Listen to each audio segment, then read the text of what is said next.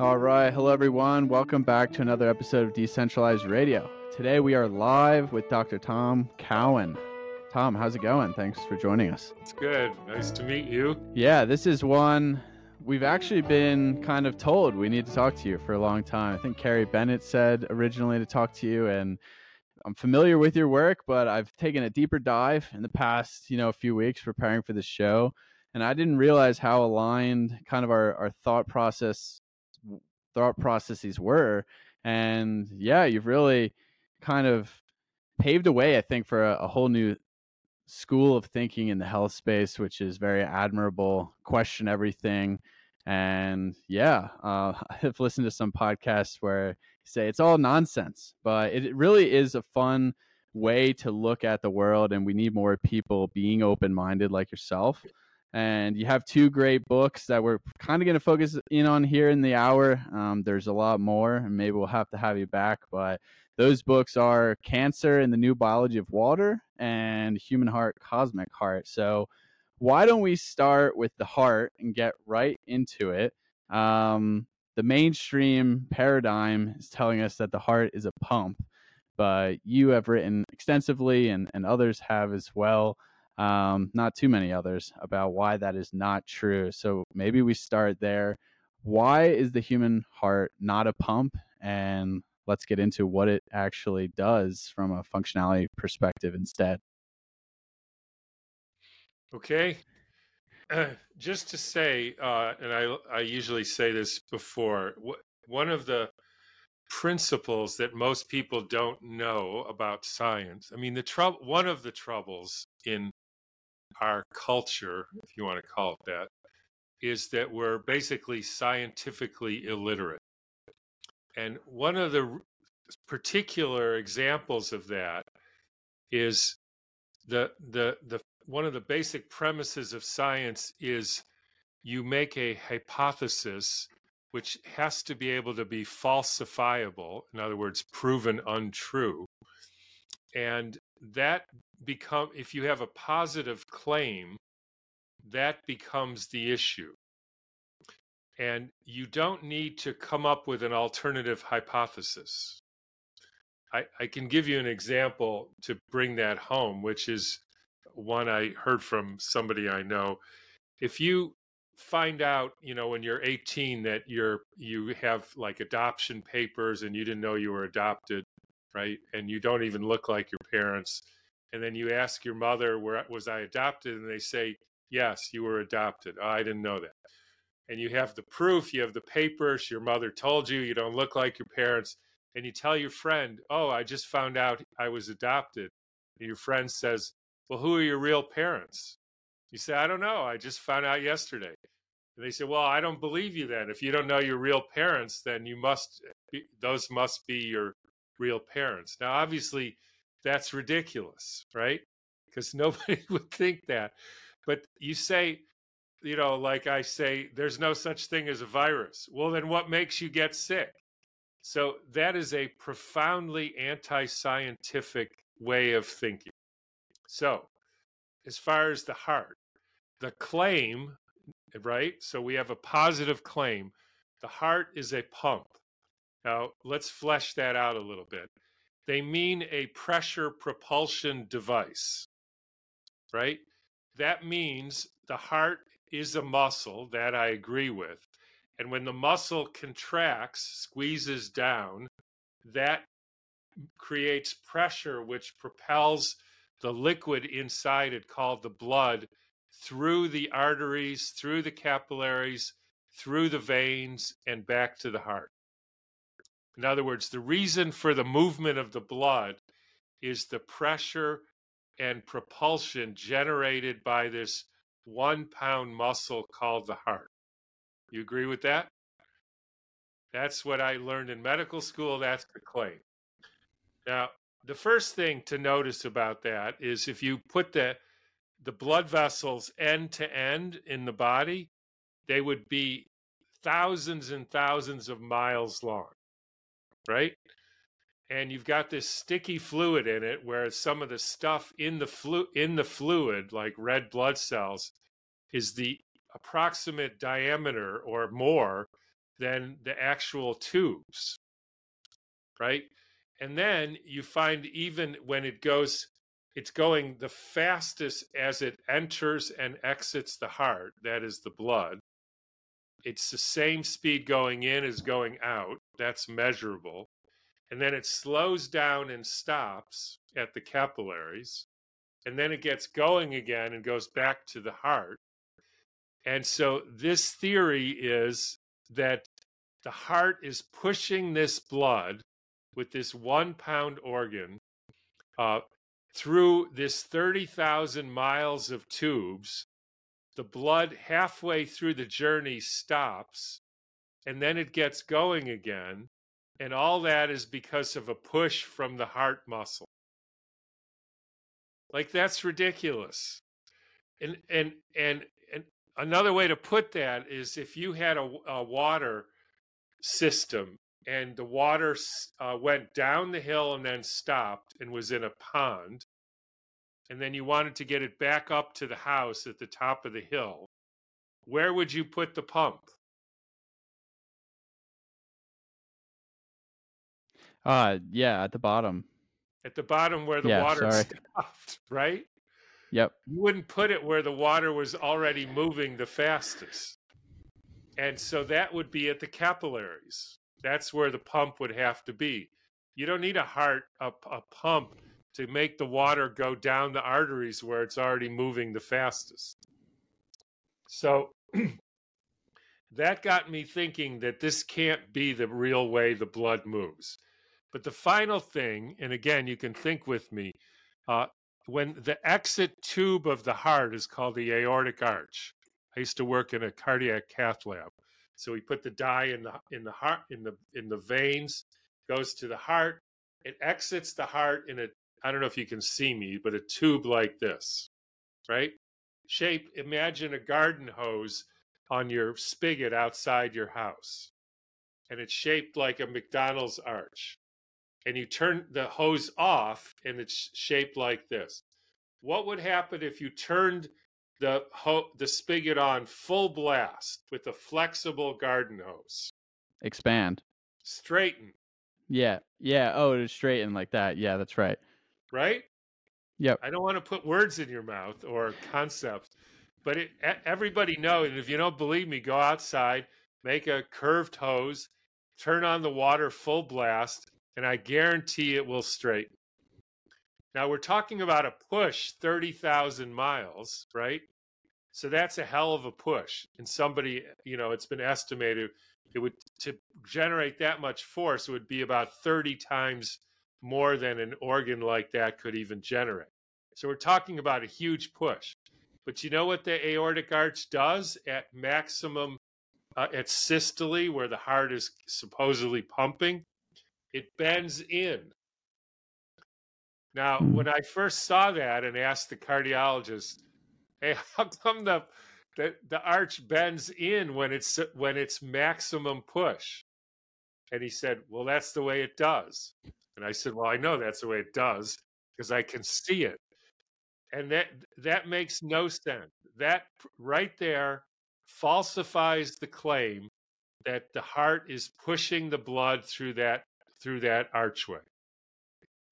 It must be a suction, right? Has to be. Otherwise, it wouldn't suck the arch in.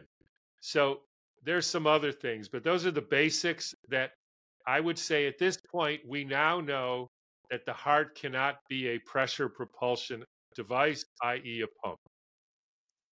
So we start there with why it's not a pump, and Right. Then we can move on to well, how does it actually work? Because you mentioned a lot of keynotes here that there's miles and miles on on capillaries, and and the red blood cells get to a point where they're actually bigger, right, in the micron diameter of the smallest capillary. So it's like Right. how that How pressure that work? how is that working in order and then we're so far from from the heart as well so how could it possibly be you know pushing that through so maybe we start there and talk about how exactly the blood is flowing through Right. capillaries of such a small diameter Right. So we know that the heart can't be a pump. And it's important when you're doing an argument like this So we don't have to go back to that. Like like in 20 years if the guy doesn't find his parents, right? Because maybe they're dead or they ran away or whatever, you don't go and say, "Well, that means you must not be adopted." Right? That issue is settled and done. And so we don't have to use that's not a possible solution to this. Now, so we know that the pump the the the motive force for the movement has to be where the water stopped or the blood stopped. That's the capillaries. So now you have to realize that water, you know, one of the things we're told in science, like fourth grade, which is wrong, is that matter has three phases solid, liquid, gas, and that's it. So water has ice, water, steam. So I ask people, so what phase is Jello in? 97% water. Well, it's not ice, right? It's not water and it's not steam. So I need the next question. No, you got to stick with that question. It's not, there's another phase. It's called a gel phase. Now, whenever you have water interacting with uh, hydrophilic surfaces like tubes, with an ambient energy source like the sunlight, it will form a layer of a gel layer called a coherent layer, exclusion zone, coherent water, there's a lot of names for structured water that's negatively charged that lines the tube. So it does. And that means the positive charges are put into the water, into the bulk water, otherwise known as the blood those charges repel each other and start moving. So the movement is is an electromag- electrostatic force. It's it's because of the anomalous or so-called fourth phase of water. And only water does that and it creates a separation of charges, i.e. voltage, which then in in a, as due to electromagnetism creates movement. And you can prove that because you can get a beaker of water and you can put a, a suspend a, a hydrophilic tube horizontally in the water. And then the water will start moving in the tube. And then you can put it in a lead box and the water stops moving. And you can shine the sun on it and the water starts moving. And you can put it on the earth, which is its own electric donator, so to speak, and that starts moving. And you can put your hands on it and it starts moving. And you can put your dog next to it, at least most dogs, and it starts moving. And then you can put your cell phone next to it and it stops moving. Because the cell phone radiation inhibits the formation of this gel. So, no charge, no movement. And so, once the water starts moving in in the tube i.e. in the blood then it goes from like a wetland to a river so it gets narrower and narrower and therefore goes faster and faster. Because that's called bernoulli's principle which the movement of water and anybody can see it if you go from a lake to a river you go faster. The water goes faster just because of compression. And if you go to a big river to a small river, the water goes even faster. Uh, so that's what happens. The water, the blood goes, gets compressed from miles of capillaries to a single vena cava, goes faster and faster and faster, gets to the heart, and the heart stops the blood. It's like a, a dam with expandable walls. So then the the blood fills the dam up, the walls expand, and that creates positive pressure behind in the in the chamber and a vacuum on the other side, right? Because there's nothing going out, not for very long, but momentarily. There's oh, the blood the blood goes away, creates a vacuum. The gate opens, sucks the tube in, just like you, you would expect and the blood is then eliminated from the chamber down to the capillaries goes slower and slower as it goes and then it goes to the capillaries and gets re repumped back to the heart. This podcast is brought to you by our lead sponsor, EMRtek. EMR Tech manufactures high quality, high powered red light therapy devices. In my opinion, red and infrared light are two of the biggest nutrient deficiencies in our modern society due to our indoor lifestyles. Red light therapy devices, like the ones from EMRtek, can help combat that by providing high powered red light while being indoors. I personally use mine every morning and every evening. Red and near infrared light is extremely beneficial for energy production in our body because it boosts mitochondrial function and penetrates deep into the cell. It is also extremely beneficial for skin health, eye health, as well as our circadian rhythms. And this is actually pretty much why I bought everyone in my family an EMRtek red light therapy device for Christmas. EMRtek panels are low flicker, low EMF, and use targeted wavelengths such as 830 and 630 nanometers, amongst others, to get extremely effective results. For more information, go to emrtek.com and use our code DRadio10 for 10% off your order. That's emrtek.com with our code DRadio, D R A D I O 10 to save at checkout. We are live here with Dr. Tom Cowan. He is shedding some light on how the circulatory cardiovascular system actually works. And you just said, Tom, some incredible things in there um, that are right up our alley sunlight, EMFs from technology, um, the exclusion zone. So, talking a lot about Dr. Gerald Pollack's work, Gilbert Ling, so maybe just to clarify, so we drive it home for people. So we have this hydrophilic lining, and that's the is that the glycocalyx of the blood vessel, or there's no. a hydrophilic lining? No, it's something else. Okay, it's a and hydrophilic then, tube. Tube. Okay, and then we have the exclusion zone that's forming the negative areas forming on the hydrophilic surface. Then the positive area, the bulk water side, is in the blood, and then the red blood cells have a zeta potential to them, which is a net negative charge. So is that positive then bulk water moving, propelling via, you know, yes. the re- repulsion of charges? That's what's moving the RBCs uh, along? Partly. Also, there there's two other factors that move the blood. One is, you know, and a guy named Francisco Torrent-Guasp showed the anatomy of the heart, which is basically a band and it it it has two ways of contracting. It spirals down, and then it spirals back up like a plunger, but the plunger goes in a spiral, and that plunger sucks the blood up from the body, just like when you plunge your toilet, that sucks the blood, you know, essentially, uh, or the water up. So that's what that's another way that helps suction the blood up to the heart. The third way is the heart creates an electromagnetic torus field around it, and the blood has iron in it, and so that iron in the red blood cells is magnetically attracted to the greatest area of electromagnetism, which is the heart.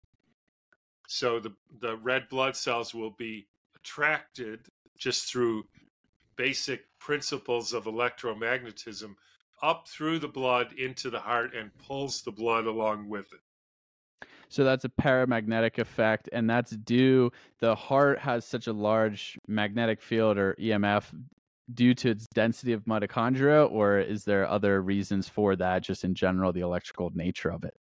Well, it's got all this water in it, which itself has a charge. Mm-hmm. And it's got all this red blood cells in it, which has iron, which also creates a magnetic field. And it's vortexing. Yes. So that combination creates, you know, essentially a toroidal field with what's called a block domain in the center. And so the block domain is sort of the line through the heart, and that's the essentially the central field of the, of the heart uh, toroidal field. That's the biofield of the human being, and the center of it is the heart. So there we are. You know, biology is inherently electromagnetic, um, yet centralized health likes to ignore that, even though we use an EKG, EEG, we know all these things. So you just did a brilliant job explaining how the heart cardiovascular system is working. Now, heart disease I think is still the number one killer in the world. And obviously, it's due to a high LDL cholesterol, saturated fat diet. Um, statins are wonderful. Um, they're really helping a lot of people. But what, in your opinion, you mentioned a few things, is really the root cause to heart disease and, you know, died suddenly, is all these all these types of cardiovascular issues that we're seeing now at an even more rapid rate. To me, it seems like improper redox and mitochondrial dysfunction, but I'm curious on your take. So, if you, you know, it's also important to be specific about what heart disease you're talking about, right? There's so called congestive heart failure and arrhythmias, but mostly people are talking about heart attacks. That's the main thing. So the question is, what causes heart attacks? And again, uh, the the the way to think, if you want to think la- logically, rationally, or scientifically, is is to find the claim.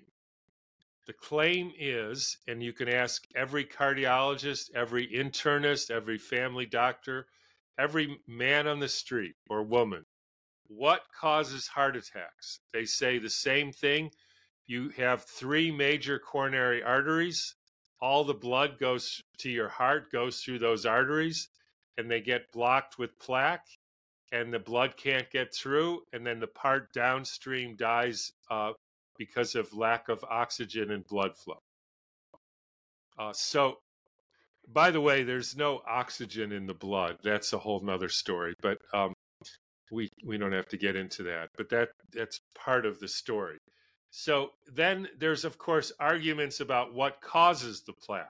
Some people say ldl some people say low hdl some people say infections inflammation heavy metals etc but there's no argument that it's the plaque that blocks the blood flow that causes heart attacks right? Except me of course. Now let's think about that. Uh, again, we I can ask you some questions. Do you think all the arteries, including the coronary arteries, are essentially made of the same stuff? Yes. Yeah. There's no theory that the coronary artery is made of this and the hepatic artery is made of something totally different. Same arteries, hepatic, spleen, etc. Mm-hmm. Another question Is the blood that goes through the coronary arteries composed of the same stuff as the blood that goes through all the rest of the arteries. Yeah. Obviously. Okay. So if there's something that's too much in the blood in an artery that's the same, like cholesterol or HDL or boogers or something, uh, it would precipitate in the coronary arteries and it would also precipitate in the splenic artery. Yeah, right? it should. Yep. Should, yeah. The problem is it's something in the blood that's not right. So it's since the same blood, same arteries got to be the same everywhere in the body. And in fact, you do get plaque buildup in the splenic artery, hepatic artery, coronary artery, carotid artery, femoral artery, and all the other ones. Right? Same plaque, same stuff, same artery.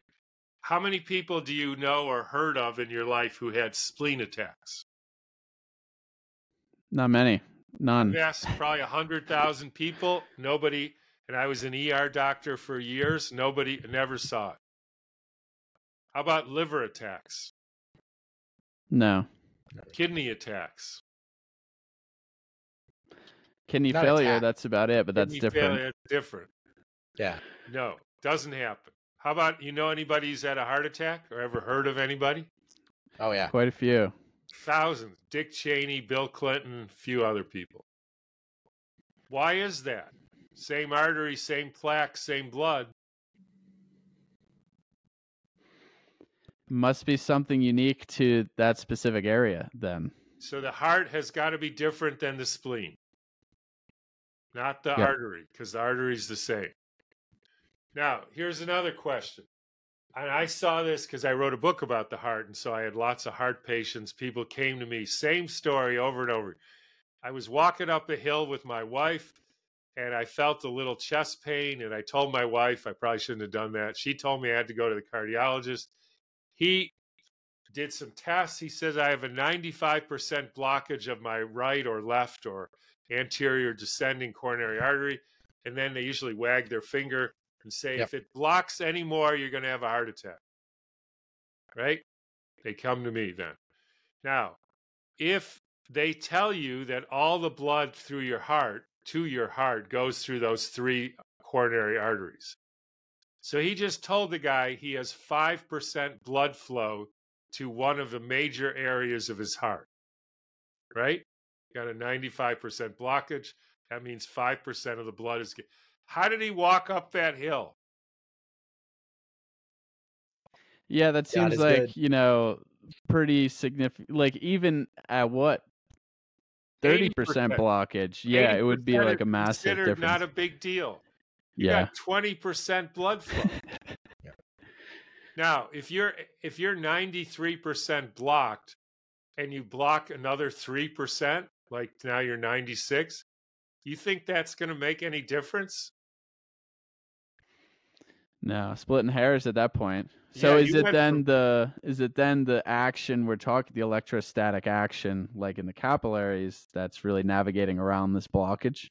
Well, we don't know that yet. All we know is that story is hooey. Yeah. So then Mm-hmm. when I heard that, and I mean, I just thought of those things. I just, you know, thought, I said, okay, I'm going to go look in every autopsy study that's ever been done. How many people who die of a heart attack, right? That's the worst of the worst. Joe Blow comes in, has a heart attack, dead. That's got to be the worst, you know, doesn't live. And eh. so I looked at all the studies. The percentage of people who had any blockage at all to that artery of that artery leading to that part of the heart it varied from a low of 18% to a high of 78% and the, the best study ever done a guy named giorgio baroldi who wrote a book on this uh, 41% of the people who have die of a heart attack by autopsy uh, have a blockage of any significance. And half of the blockages come after the heart attack, not before, which means 20% of the people who have who die of a heart attack have significant plaque in the artery leading to that part of the heart, which of course means 80% don't. Now, just even the 20% doesn't mean that's what caused the heart attack. It just means they had plaque doesn't prove it's the cause. And so we have 80% unaccounted for, which is, by the way, why stents and bypasses have never been shown to prolong life, prevent heart attacks, or even successfully treat chest pain. So that's a fact. But so we now know that heart attacks are not caused by plaque buildup in your coronary artery and we don't have to go back to that because it's already a fact. So then the next question, since we already know that, so what does cause heart attacks? Right? So that's the next question. So we know that it's got to be something different about the heart and versus the spleen and the liver and the foot because you don't have foot attacks. So the difference is we have essentially two kinds of metabolism. We have, you know, so-called oxidative phosphorylation, which doesn't use oxygen because there's no oxygen in the blood. But again, that's a whole long story. Um, and we have glycolysis or fermentation. Glycolysis builds up lactic acid, and oxidative phosphorylation is supposedly in the Krebs in the mitochondria, right? So if you have uh, problems with your mitochondria, which, by the way, the heart and the brain, which is the only other area that has attacks called strokes, they have the most mitochondria. They generate the most energy. And if you have a problem with them because of a whole lot of reasons, like bad food and heavy metals and EMFs and emotional stuff or whatever, you do what's called a glycolytic shift, which you start fermenting fuel. And that builds up lactic acid which causes cramps and pain. Same as in your leg. And then you stop moving because you have a leg cramp. The pro- the difference with the heart and the brain is they can't stop. So the fermentation continues, the lactic acid builds up, you get a localized acidification of the tissue, which then causes necrosis, which is what we mean by a heart attack. So you can see the whole chain of events. And then once the tissue dies, like a river that's flowing, and then you beaver builds a dam, and then you get debris upstream from the dam, right? That's what happens to the heart. You get a da- damage to the tissue, the blood flow coming into that builds up debris, and that's why you get plaque buildup after the heart attack, not before. And they falsely attribute the effect of the poor. Uh, so, this is a metabolic problem. It's a damaged energy generation, and the, the energy field of the heart contracts in, and you get damage to the tissue, and the acid damages the tissue, and then the blood can't go through, and then it builds up plaque, and then you falsely uh, ascribe the problem to the buildup of the plaque. And that describes exactly what you see in literally every case. So this is really you're talking about yeah the Warburg metabolism right shifting to more glycolysis and we get yeah. you know obviously there's a lot of similarities there with with cancer but how much is this happening on a daily basis where our body's able to handle that to a certain degree? Like we're all exposed to some sort of toxins um, unfortunately that's just the reality of it. You know when does it become like is this built up over time the tissue damage just the necrosis accumulates and our body's not properly cleaning it up via you know apoptosis autophagy or something else lymphatic drainage due to poor sleep and light?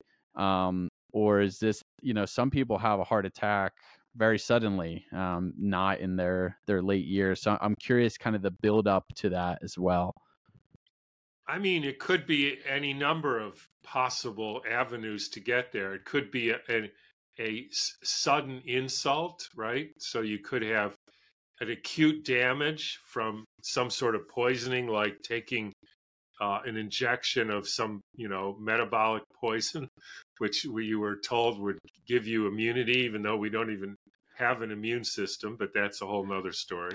Um, but so you could be poisoned you could be poisoned with electromagnetic fields and then you can't metabolize and then you build up lactic acid or it could happen slowly and then you just get to a threshold where you can't you know you can't keep up with your energy demands so it could happen in a lot of ways so really it's coming down to the energy the mitochondria right and and again tying in cancer here to to us think about all things really as as mitochondrial diseases.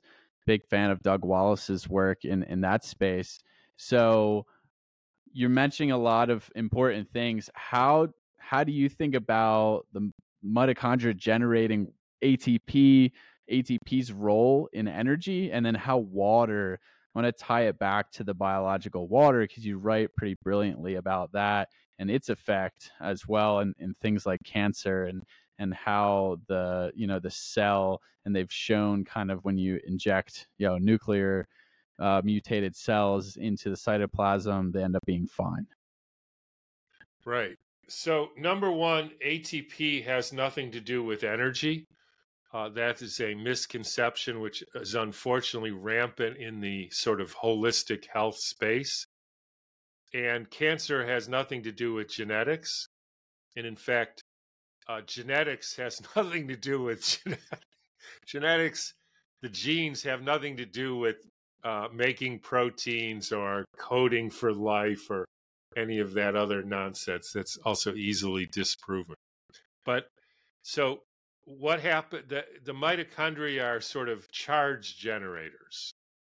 But it is partly this ATP as a chemical, even though I think it's questionable whether we even have chemicals in us. That's a whole nother issue. But If you go trying to prove that you have something called insulin in you, uh, you can't do it. Because the only way you can do it is to take blood and mix it with chemicals. And then you will precipitate something or create a reaction which wasn't there in the living system. And then you claim that that thing was uh, was actually there before you did the chemicals. And you say, well, did you do a control and find the chemi- the thing before you did the chemicals? Well, no. Never? No. So how do you know it was there before? Well, there's no answer to that. So you don't know that it was there. You think it was there because you th- because people, especially scientists or doctors, think they think that if something w- is there more uh, than it was in the beginning, it must have grown, which itself is nonsense because you can go to a fish pond and measure how many free bones are in the pond, right? There's hardly any. And then you put a stick of dynamite in the po- in the pond, blow up all the fish, and then you get a lot of fish bones. That's because the fish bones reproduce themselves, right? That's ridiculous. So you can break stuff down with harsh chemicals and create reactions which you think are were there be, in the beginning, but they weren't. So anyways, um, so how do you form a gel? It's the same as Jello. You take gelatin proteins, right, hydrophilic proteins, mix them with water, and what happens? Nothing.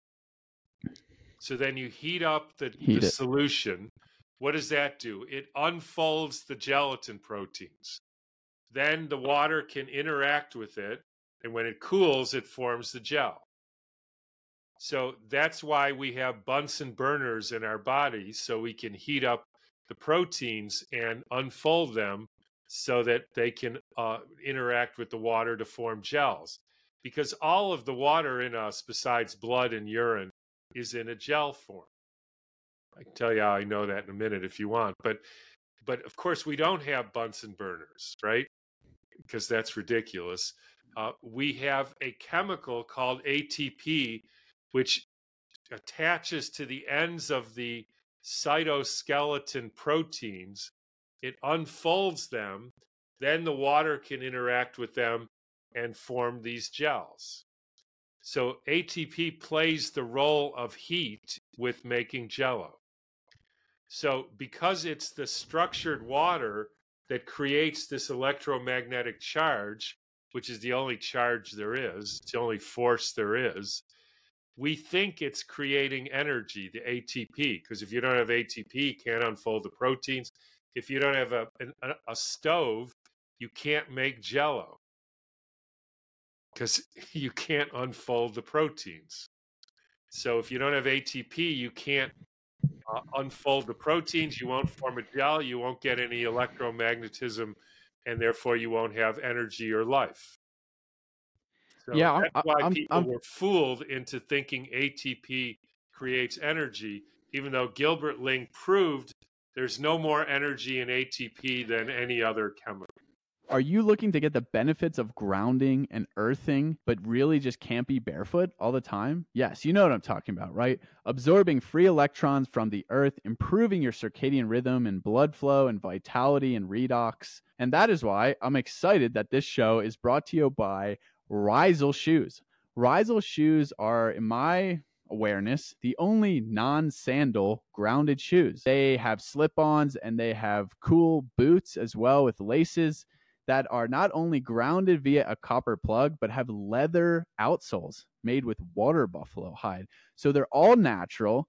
They are grounded and they're barefoot and minimalist with a wide toe box. This is imperative for foot health and it's really going to keep you connected in a modern lifestyle setting so you don't have to walk around barefoot all the time. I love them in the wintertime. I can wear socks with my slip ons and not be freezing cold trying to be grounding. You need to check them out, folks. Rhizal Shoes, R H I Z A L dot C O. Rhizal dot co is their website. Use code D radio at checkout for 10% off and get your shoes, get grounded, get connected, and improve your health. yeah, and it's what stated as like the bond between you know ATP, like that that final bond is what's holding energy. But I I was familiar no with bonds. I was Bond- familiar with the opening of the binding site, and then what you just said made me think about the heat. The mitochondria do produce heat though via uncoupling. Does that have any role in you know the structured water component? Because the way I think about it and is that this heat produced is, you know, in the form of potentially infrared light, which can then ex- further expand the exclusion zone. So I just I mean, quickly maybe. wanted your thought on that. Yeah, it could be. Okay. Cause maybe we do have Bunsen burners, but we we do have ATP for sure, and and it drives me nuts because you're right that so many people in the holistic alternative health space still refer to it as this this energy currency, but it's really all electromagnetism at Right. the end of the day. is no biochemical currency. And then our mitochondria, m- more importantly, getting back to the water story, what's often neglected is that they're producing the water. So at complex four, that's where we're actually producing the water. So, how do you think about hydration and that importance, uh, especially in a modern toxic world, having the sufficient, you know, role of water in our biology? Well, I mean, so uh, what do I think of? You need to be have the proper amount, but more importantly, the proper form of the water. It's not so much the amount of water. I mean, that may be somewhat relevant, but and and you know what's interesting about this? You talk about cancer. If you go to an oncologist and say, "Does cancer have anything to do with the the structuring of my the water in my tissues?" They will say, besides "get out of my office," um, what do you mean by that? Like, first of all, I don't know what you mean by structured water, and second of all, it has nothing to do with it, right? It's all genetic. So then you say to him, How are you going to diagnose my cancer? Well, I'll do an MRI. What does an MRI measure? Here's what's interesting. Protons No, he doesn't know. and water. He, he, Yeah, he yeah. doesn't know, or she. So they're doing this test every single day. And if you ask them, what is this test measuring? Just like you can ask a your internist, what is a PCR for COVID test measuring? They don't know. I, mean, if you don't believe me, go and do it. Uh, ask them, what is it measuring? I- I don't know. It's a test. It's measuring the virus. Well, no, it's not. That's ridiculous. Uh, and the MRI is a software that measures the structure of the water. And when when it's supposed to be like a liquid living crystal, and if it's hardened like a lump of coal, or when it's bulk water like liquid, it sends a different signal which is integrated in the MRI machine and it makes a different color and then you can see there's this problem. That's how they diagnose it. And they don't know that. So that is the problem. You have disordered water. And that's either because you have something dissolved in your jello, like poison grapes, which are interfering with the ability of the jello to form properly, or too much heat, or you know, uh, there's other reasons. The the the frequencies aren't right, or something is interfering with your ability to form healthy uh, gels. That's the disease. Yeah, I, I mean the MRI is like a breakthrough in electromagnetism, and we still can't conceive that that's the innate, you know, level of our biology. So you, you mentioned a lot of great things, right? So to you, what is like the reason, the main reason why we have so much chronic disease proliferating? Is it just due to our modern indoor disconnected lifestyle on top of, you know, toxins? Or is it something else? I mean, you can use cancer as, as an example because, um, you know, I like to. Uh, I I evolved quite a bit from when I wrote the cancer book because number one, I have come to the conclusion that the idea that we're made of cells is a unproven and probably disproven hypothesis. We are not made of cells. No, have you ever seen a cell in a living person? I have not, but I haven't looked under a microscope since ninth grade biology. Yeah, but you, even if you go and look, nobody has ever seen it. You have to remove the liver cell, the piece of the liver, and then you have to stain it in order to see the hmm. compartments. If you say, well, let me see it without the stain, right? Because we know that stains make things appear that weren't there originally, they can't do it.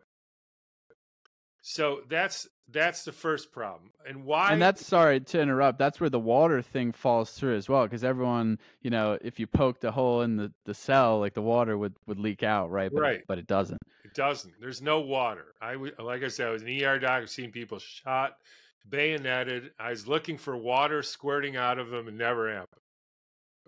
They're not. There's no water in there. Now, the next thing they tell us that uh, okay, so there's cells, right? So these cancer cells are they have aberrant genes that cause them to grow too fast, right? and these cells these cancer cells are all misshapen abnormal chromosome configurations they're you know they got bad receptors and they got all kinds of funky stuff right? They don't look like normal cells and that's that's why they grow so fast. If i said to you hey i got this car i want to sell you and I I took it to the place and they hit it with a wrecking ball and the engine's in the trunk and the steering wheel's broken and the brake lines are cut and uh, you know the windshields are all smashed but trust me tristan it runs twice as fast as a normal car what do you think Do you want to buy it why not i told you it runs great I'm not falling for that trap. Okay. But I, I told you they got this cancer cell and it's all misshapen and all smashed to bits. It got weird number of chromosomes which can't possibly fit on the spindle. And it, trust me, it runs twice as fast as a normal car, a normal cell. You buy it? No. That's what that's the basis of oncology. You have to kill the fast growing abnormal cells. Mm-hmm. And then when they get really big, they start swimming through the bloodstream and they go from the breast to your liver. It's called the metastases. And if you go to the oncologist, say, Well, can you show me the, the cells in the blood? No. Why not? You just told me it was going through the blood to get to the liver. No, there's not enough to see in the blood. that's, what, that's what they tell you with the viruses. Can you show me the the virus in your lungs? No. Why not? Not enough to see. Well, then how is it killing me if there's not enough to see with an electron microscope? Trust me, it's like unicorns. You know, the, what? Why are buildings get blown up? Unicorns. Can you show me it? No. Why not? Because they're invisible. Uh, right. So you just start making up stories. So here, here's a better way to think of it. What would you do? You got this house, right?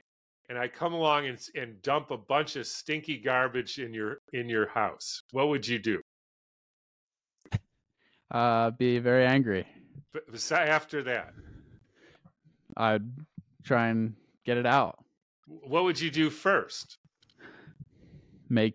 I would try and get you to get it out and I, I don't know. Okay, I'm not going to call the police. Yeah.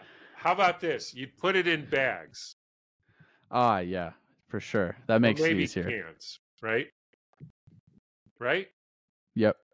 Okay, that's what your body does. You put some stinky garbage in, it puts it in cans, and the cans are called cells. They make compartments only when they're trying to get rid of stuff. Mm. Why would why would you have a a, a liver that would be perfectly functional without li- like cubicles, right? Why would you make it into cubicles? why not just have a homogeneous liver? That's what it feels like. That's what it looks like. But at if you have if you poison it, it puts it in bags called cells.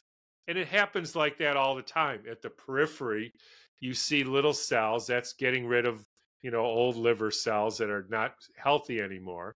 And then you make you regrow the main tissue. That's always happening. But if you if you quadruple and worsen the amount of stuff in there, right? Stinky garbage, you make more garbage cans. More cells. More cells. And they stink. And they got weird chromosomes. And they're all misshapen. And they don't work right. And they're not growing and dividing. They can't do that. They're just the reason there's more of them, like the fish bones, is because you get more garbage. So you make more uh, garbage cans. And then, so then is this process if there's too much accumulating because the garbage man is not coming around due to environmental factors? Is that then you got causing? a tumor? Yes. Okay. And then if you keep putting in garbage, you first you put it in the garage, right? So it's not so bad. Then you put it in the spare bedroom, and then you put it in the kitchen, and then the living room, and then your bedroom. Those are called metastases and then you're dead because you can't live in the house anymore. And that's exactly and that, what happens. And that process of cleaning up the trash would be like apoptosis and autophagy and no that's, that's those fancy or... words which mean nothing uh, you what do you do what do you do if you have too much garbage you take it to the dump so in other words you you just confuse people with those kind of words if you want if you got stinky garbage you take a dump. Or 20 dumps. Like coffee enemas. Mm. or you stop putting garbage in your house. Or you use castor oil packs to make more uh, excretion of the stinky garbage. That's how it works. And if you need to get things out that are water soluble, you sweat, like sweat lodges. And that way you can see why the Gerson diet works and the Gonzalez diet work. Everything is about stopping putting nasty shit in your body and then getting it out. It's not complicated. Yeah. It's it's like giving your body a, a fighting chance for for once, because um, it's it's basically everyone's swimming underwater at this point in 2024. here's the biggest psyop of all. Not the biggest. It's one of the biggest. Top three. Yeah, yeah. What this stuff that your body does, like putting garbage in cans, that's that's a good. That's brilliant. Mm-hmm. That's not brilliant. That's a disease. If you if you get poisoned and then you make snot to get the poison out, that's not brilliant. That's a disease. You got bronchitis and COVID. But but Tom, we need to give you pharmaceuticals to treat that. Yeah, but see, they they've convinced us that what our body does is stupid, rather than the therapy and that's that's the stupid thing. And do you think that's all tied back to to money? No it's tied to consciousness. Hmm. that it's it's not about money. I mean it's a little bit about money but it doesn't matter it's we have a thought disorder. And we are trained to not think logically, rationally, or scientifically, particularly the scientists. They're the worst. Uh, they they cannot. They don't even realize, for instance, that the way science works is falsifying claims. You talk to a mm. doctor, well, show me that the virus in chickenpox. The first thing out of their mouth will be, "So, what do you think causes chickenpox?" That is an irrational thing to say. So you mean if you can't tell me who your real parents are, I'm not going to believe that you're adopted? It's ridiculous. But that's how they that's how I was taught to think. It's this is a a a psychological disturbance that affects people's thinking more so than it's because of money. So do you think it's it's it's about like maybe I'm getting way too philosophical, but like the human need to explain occurrences we don't understand? Partly, you what the thing that I trained myself to do is okay, I know the heart isn't a pump. I don't know. I have no idea what moves the blood. I'll just deal with it. And I'll just say, I don't know. And it's kind of like going back to square get, one. They get sick. Yeah. It's because of virus. I know it's not a virus. I know there's no such thing. They say, well, why did I get sick? I don't know. I mean, I got some ideas, but, but, you know, and there's a lot of things like that. Once you can stay in that space, your life will change in a way that you cannot imagine. If you cannot stay in that space, I can you will learn nothing. That's that is what I've come to in my 67 years living. If you can't stay in the I I know it's not that, but I don't know what's true, you'll learn nothing. And if you stay in that space, somehow the world next day somebody will say, "Well, what about this?" And now you've you start learning about the next how it really works. But you have to clear out if you can't clear out the heart is a pump and blocked arteries and viruses make you sick and genes are control your life and blah blah blah you you're going to get nowhere.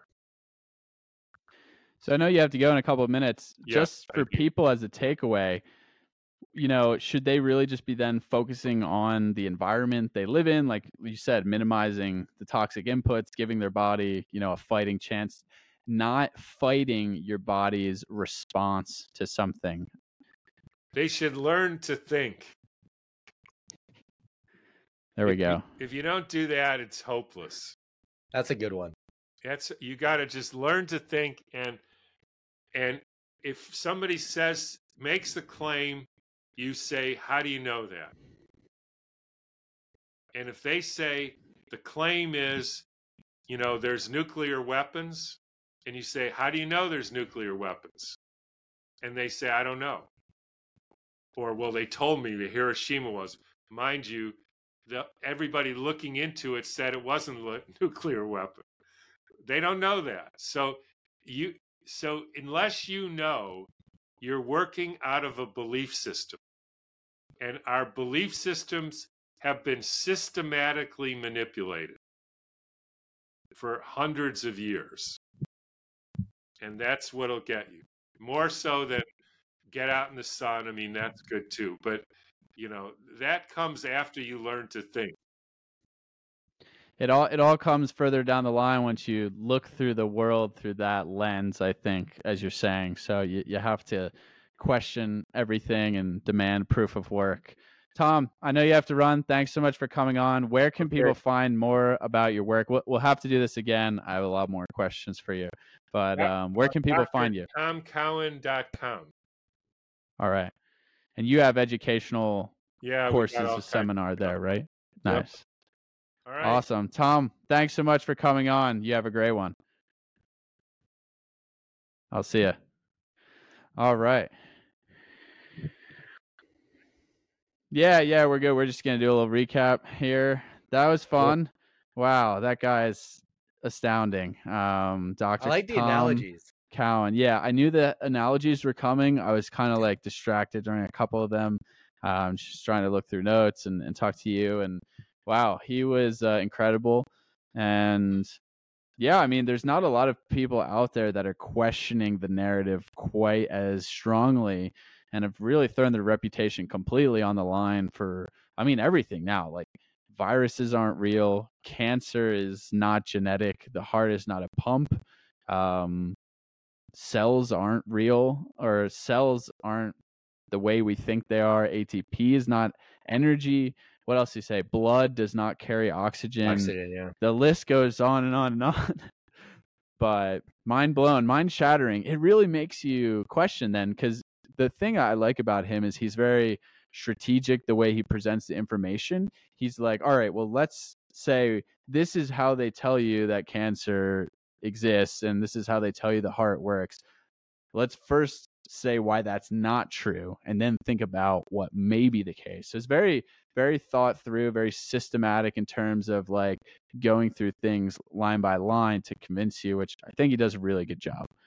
Yeah, I mean, the biggest takeaway, I mean, I love the line at the end where he said, unless you know, everything is a belief system. Because if you fundamentally look at anything you think you know, there's probably a majority of those things that are truly based on belief almost alone or based on someone you believe in that told you. And so it, it does go back to, I mean, what we talk about a lot is that you like you kind of need to dig into it for yourself, not take any of our word for it or whoever we interview's word for it, and like like dig into it and see what is true. And in your case, sort of the N one case, but yeah, some of that stuff was crazy. Like you don't have chemicals in your body. I mean, oh yeah, there but, is but, one. But the, but if there's one thing I we've learned like through this journey and through our discussions, um, just when you think you know something, there's a hundred other things that you cannot explain, and that's just the human story. And so I, I love that at the end, like the ability to critically think is something that we're trying to help preach on the show. So yes, question everything. Yeah, I mean, honestly, I didn't realize how aligned his work would be with like kind of what we talk about a lot, like mitochondrial health and electromagnetism. But it just goes to show you that when you question everything, you kind of reach these same conclusions. And again, that's the first and foremost thing that you need to address is, you know, because you can't you can't really be half in, half out. I don't think it works like that. And the big takeaways for me from Dr. Cowan is that yeah, we fundamentally are electromagnetic beings and you don't need to overcomplicate things you just need to let your body have the ability to heal and i did you know i asked him about autophagy apoptosis because i wanted to get into like sleep and you know circadian rhythm but we didn't have time for that but even he is like you know it don't overcomplicate it just tell people to stop you know filling their life with garbage and then giving your body the opportunity to clean it out. So that might not be a clear cut answer for everybody, but if you think about it logically, it, it's pretty simple, right? And if you're just deliberate about it, it's uh, your body's going to be able to heal pretty pretty prolifically. But if you keep, you know, injecting yourself with toxins or you know, he mentioned EMFs multiple times, which I was mm-hmm. stoked about. So that's fantastic. And yeah, I think really just shifting your entire mindset to think in this realm, this school of thought for yourself, and you'll end up kind of where we're all at. So it's it's pretty exciting to get his perspective, and yeah, you can dive deep in his books. Talks about like the vortexing, Victor Schauberger, um, the you know Rudolf Steiner. There's a lot of these early the sacred geometry of the heart is really interesting. So Tom used to be a anthroposophical practitioner, but then kind of distanced himself from that community after COVID. And yeah, I think we definitely need to get him back on for a part oh, yeah. two to dive deeper on viruses and I mean, there's so many rabbit holes with this guy, but I think we packed a ton into that episode. Totally agree. I mean, I couldn't say it better. I mean, the biggest thing is is we always say health is simple. It's the nuances that become complex, but it's never a mystery why things happen. You just have to look around your environment and usually the answers are there immediately. I never question why anyone got sick. Usually the answers are straight in your face. It's just the perception we have that keeps us blinded to the truth around us, really. And to me, maybe the biggest last thing is that oftentimes in our healthcare system, the treatment for the disease and the environment of the treatment is actually what's killing you, like yeah. straight up. And in his books, he goes into why, you know, stents, bypasses, valves, all these things, statins, they don't work. They've been proven not to work. Same thing with cancer treatments, chemotherapies, immunotherapies, all these things, they don't work. They've been proven not to really work. and then think about the environment that you're in in a hospital like setting you know artificial light everywhere high emfs i mean you're going to be so dehydrated your water in your body is just going to be so dysfunctional your mitochondria as well so are you know if something happens to you think about that maybe as you make decisions or a family member because that's what i think about now is the environment of healing mm-hmm. is just as important and then the treatment that they're giving you is probably just you know putting more toxins in your body and preventing your body's ability to naturally deal with these things. So we're definitely going to get dr Cowan back on. Thanks everyone for tuning in. Let us know what you think. Shoot us an email. We'll see you next time on decentralized radio